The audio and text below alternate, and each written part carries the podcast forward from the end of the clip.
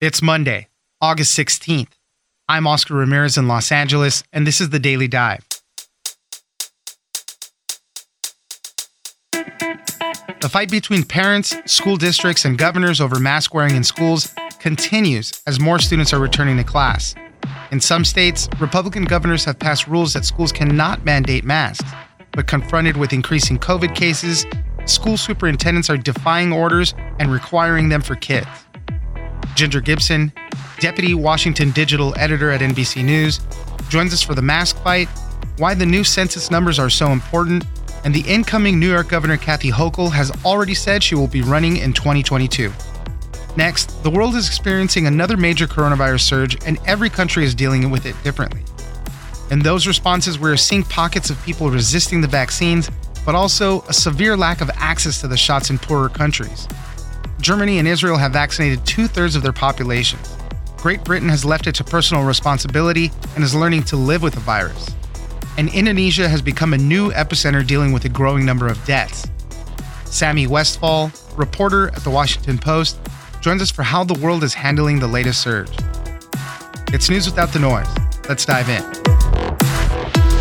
Our view is, of course, that we believe this is a decision for the parent to make, just given the uncertainty about what it means, particularly for a lot of the young kids to be in that. Joining us now is Ginger Gibson, Deputy Washington Digital Editor at NBC News. Thanks for joining us, Ginger. Thanks for having me. Let's talk about the battle over school masking right now. It's all over the country. It's happening right now. You know, everybody's going back to school a lot, and we're just seeing a ton of rising cases with the Delta variant all over the country. So a lot of school superintendents, school districts are saying we need masks for children, teachers, any staff that's working at the schools. But the problem is there's a bunch of Republican-led states who have already passed laws, basically said that you can't require masks, Florida, Texas, among others. And it's just kind of reaching this fever pitch. Everybody's fighting over this all over again. That's right. We're having another round of mask fighting. Keep in mind that most schools are going back either this week or as we get into September, the first week of September, most schools are back by then. And there's this real disagreement over masks. Now, there's two different things going on here. One, keep in mind that many school children, those who are 12 and over, qualify for the vaccine. What we're seeing is that in most communities, child vaccination rates sort of mirror the adult vaccination rates. People who aren't getting vaccinated aren't vaccinating their children, and adults who are getting vaccinated are vaccinating their children. And then there's the other complication that children under 12, so elementary age children, can't get the vaccine. So what do you do about them? And there's this real disagreement we saw in Texas where the governor issued an order that forbid mask mandates in schools, that we've now seen some of the largest school systems in the state, in Dallas and Austin, saying they are going to ignore him or fight him in court over this. Florida, sort of in the same boat, where places like Tallahassee are implementing mask rules for their schools, even though the state has said they can't. And so this is something where I think we're going to watch them fight. And I think we're going to see parents fighting over this. Parents who think that all children should be wearing masks in school, and parents who say that their children shouldn't be required to wear a mask and they don't want them to be wearing them. Yeah. I mean, it's nuts, especially on the parent side, too. There was a story out of Tennessee where parents were going after people who voted to wear the mask saying, we're going to come find you. You know, so parents are on all sides of this. And for some of these Republican governors, they're saying that they're going to be withholding funding from these school districts, from the superintendents, if they continue with their mask orders. And you look at Florida, where Governor DeSantis was pretty consistent in the early part of the pandemic that the response was to be done on a local level. He wanted mayors and county officials to be making the decisions. And that's important. I think he thought in a state where rates and infections were very different in different parts of the state, that there shouldn't be a one-size-fits-all rule for the state. And then now we get to the other side, and he's got this one-size-fits-all rule, and he's saying that the local government shouldn't be allowed to make these decisions. So there's definitely a little bit of a difference, shift in perspective here, I think. And I think we're going to see the schools, the governors, and the parents continue to fight over this. Let's move on to some new census details that we're getting. The first detailed results of the 2020 census showing that the U.S. is aging. It's diversifying in its makeup. It's continuing to grow faster in the South and the Southwest. The total white population is shrinking for the first time in its history. And the big thing, lawmakers, they're going to use all of this data to start redistricting. So Congress is going to get a shakeup. There's going to be a bunch of states that gain seats, some that lose seats. So it's some pretty important details coming out. Yeah, so we already knew the broad strokes about what states were going to be picking up congressional seats and what states were going to be losing them. And as you said, we already know that places like the Southeast, the Southwest are going to have pickups of seats. They're going to have more members of Congress from these places. Places like California and New York losing seats in Congress as their populations have gotten smaller. But now we're going to be able to look at the nitty gritty. We're going to be able to see what kind of dynamic shifts we might see in some of these districts and how the populations in actual districts themselves have changed and how that's going to play out for what Congress looks like in 2023. They stick to these numbers pretty good. I mean, it helps, obviously between Republicans, Democrats holding seats and all that stuff. So, yeah, we'll get to see a lot of that coming up pretty soon.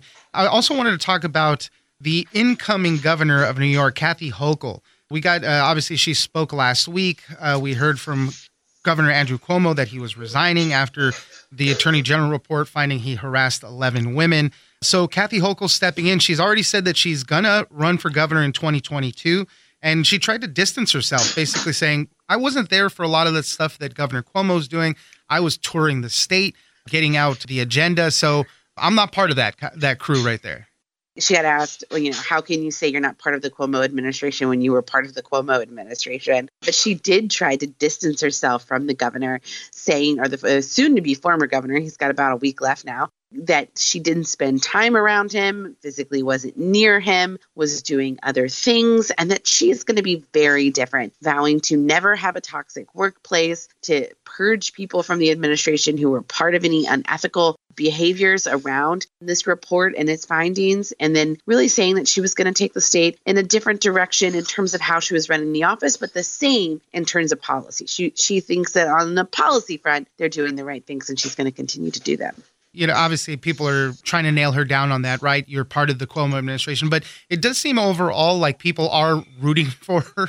Nobody wants the state to collapse and crash down. So it does seem like she has a lot of goodwill going into the position now. And, as far as the agenda items and all that, she said she's watching COVID very closely. She's already said that she's will probably mandate masks again indoors and all that. There has been no sort of more tumultuous time in America in a long time, in decades, to assume a governorship, especially without being elected, with COVID as it is unfolding. And in a state in which you have really very different populations and very different views. New York City, which was the first really hard hit place, and how they've responded and how they've taken up vaccines compared to upstate New York, where the response has been very different, a much rural part of the state, part of the Rust Belt, as it is sometimes termed, that has been very resistant to vaccines and to masks. And so she's going to have to balance those things and those different constituencies and trying to figure out what to do for her state. Ginger Gibson, Deputy Washington Digital Editor at NBC News. Thank you very much for joining us. Thanks for having me.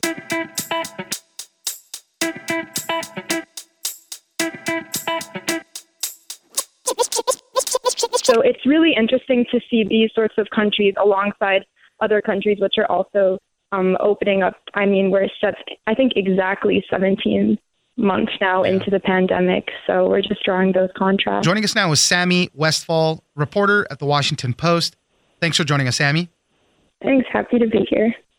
Wanted to talk about, we're seeing this surge in the United States with the Delta variant, obviously. Cases, hospitalizations, deaths are all going up right now, unfortunately. But the surge is not just happening here in the States. It's happening throughout the world. And every country is handling it a little bit differently. We have the vaccines going, but, there's big disparities in access to the vaccines across the world. So that's an issue. Obviously, we see some people with these anti-vaccine movement. They don't want to get it. All of this is driving up a lot of cases. And some countries are handling it better than others. Germany and Israel have really high vaccination rates, which is great. Africa only has 2% fully vaccinated of their population, so obviously not doing too well there. So, Sammy, let's walk through some of these countries and how they're handling the coronavirus pandemic right now. Let's start off with Indonesia. About 9% of their population is fully vaccinated, but they're kind of one of these global epicenters right now. They're dealing with a high death rate. Right, yeah. What we're seeing there is really they've moved to a really quick surge cases weren't too bad. And then it actually took over a year for Indonesia to exceed 50,000 deaths. And then in only 9 weeks, they doubled that number. And that's what's making it an epicenter. So infections recently peaked and 2,000 people died on July 27 alone. It's fueled by the Delta variant in a lot of places. And you see that graves are having to expand. Graveyards are expanding. They're running out of oxygen. Hospital beds are, also being fully occupied. So it's really interesting to see these sorts of countries alongside other countries, which are also opening up. I mean, we're exactly 17 months now into the pandemic. So we're just drawing those contrasts. I mean, it's so sad to hear stories like this. Reuters was reporting on coffin makers out there saying before we were building a maximum of 10 caskets a day. Now they have to speed it up and do 30 that they're assembling every day just to meet the demand because so many people are passing because of COVID. So sad story there. Let's talk about Britain because they've been an interesting case. About 59% of their population is fully vaccinated, which is great. That's a really good number for them. But they've also kind of just thrown caution to the wind now, and they had some lockdowns. Boris Johnson decided we're going to have Freedom Day. Everybody is basically has to learn how to live with the virus here now. Right. It's a completely different story there. So in England, like you said, Boris Johnson just said that we are all going to operate on sort of a basis of personal decision rather than government controls. And they really opened up on the first day of Freedom Day, right on July 19th. People were out at nightclubs, unmasked, people were celebrating. And I mean, the interesting thing here, though, is cases were expected to just soar after, in the weeks after July 19 when everything opened up. But they actually haven't. Cases are going down. And, the scientists are pretty puzzled, but I think we can look to that high number of 73% of adults aged 18 and over fully vaccinated to try to make sense of what's happening there. And that's what experts have been saying all along. If you're fully vaccinated, you put yourself in the best position to fight this. So maybe some of those people might have gotten it, but the cases are so mild, they didn't notice it, right? Avoiding the hospital and the severe infection is what's so important. So that's how Britain has been handling it. Uganda, they are about 1.3% fully vaccinated. So super, super low there. They're going through a lot of it too. I think a lot of Ugandans are paying for fake vaccines and scams. They're pretty desperate out there. The case here is sort of the Ugandan president is really just did a full lockdown for a lot of June. You saw that personal and public vehicles couldn't travel. There was a marketplace with vendors there.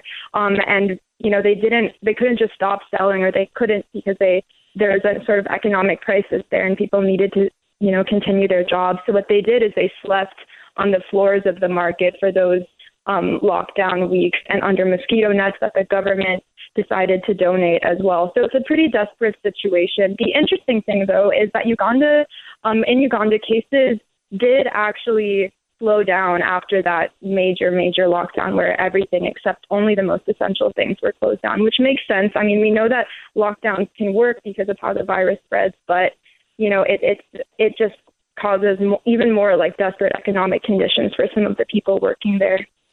We're taking a tour of the world, so to speak, on how countries are handling the coronavirus pandemic right now. You profile two U.S. states in this piece, Kentucky and California. Let's start with Kentucky. They have a 46% vaccination rate there. Not the best, obviously, when compared to the rest of the country. But right there, it seems that they have plateaued there. It doesn't seem like they're going to be climbing much higher for now. And they're trying all sorts of stuff, incentives, which we've seen a lot of places do, $1 million lottery, basically. If you get the vaccine, you could possibly win something like that. Yeah. In Kentucky, we have, like many states, there are counties that have a really high vaccination rate and counties with really low ones, like one of the really low vaccine uptake rates.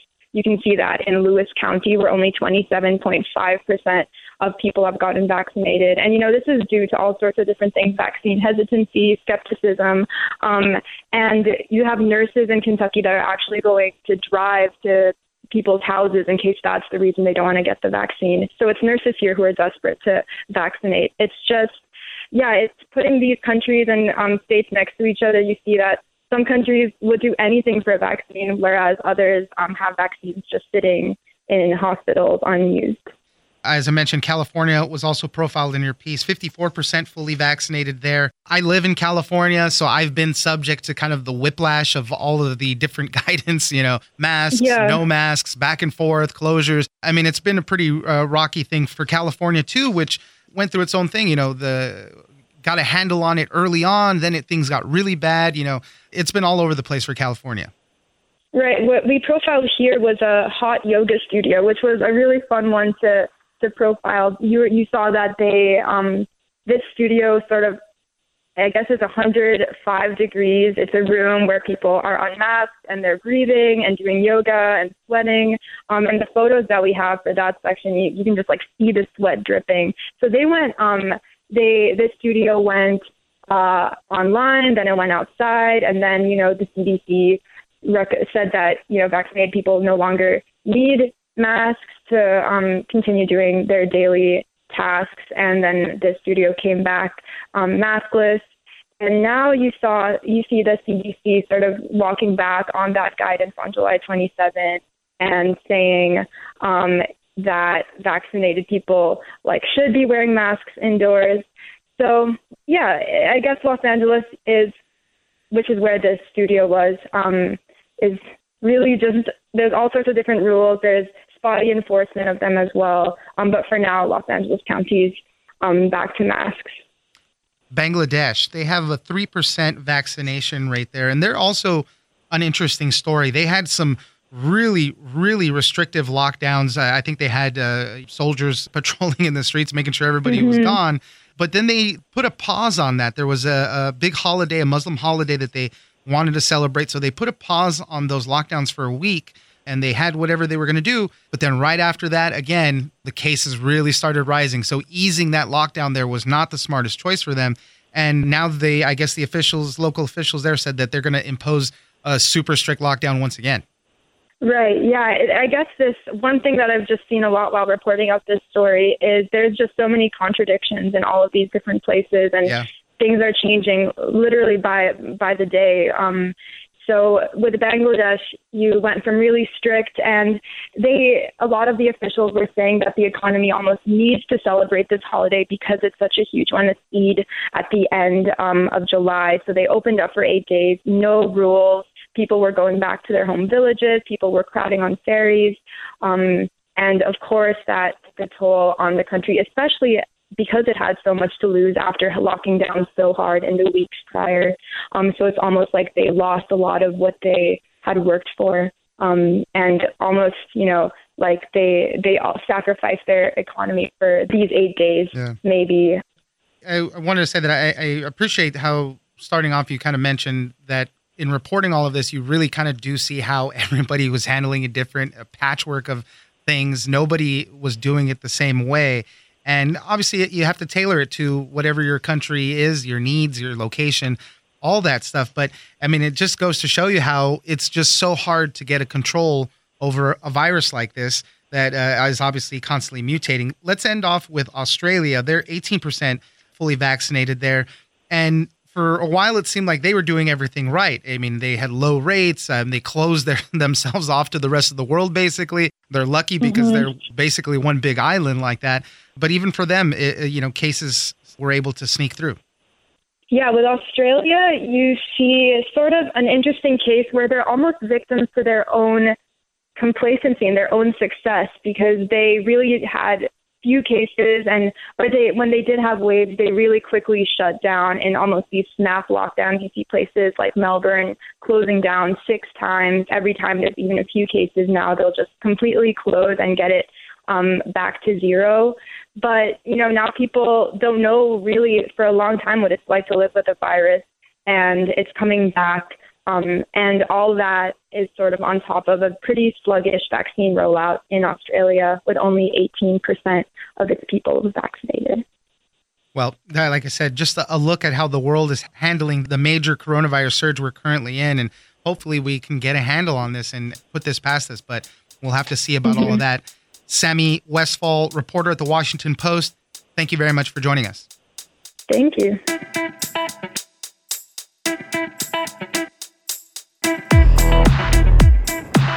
That's it for today. Join us on social media at Daily Dive Pod on both Twitter and Instagram. Leave us a comment, give us a rating, and tell us the stories that you're interested in. Follow us on iHeartRadio or subscribe wherever you get your podcast. This episode of The Daily Dive was produced by Victor Wright and engineered by Tony Sorrentino. I'm Oscar Ramirez, and this was your Daily Dive.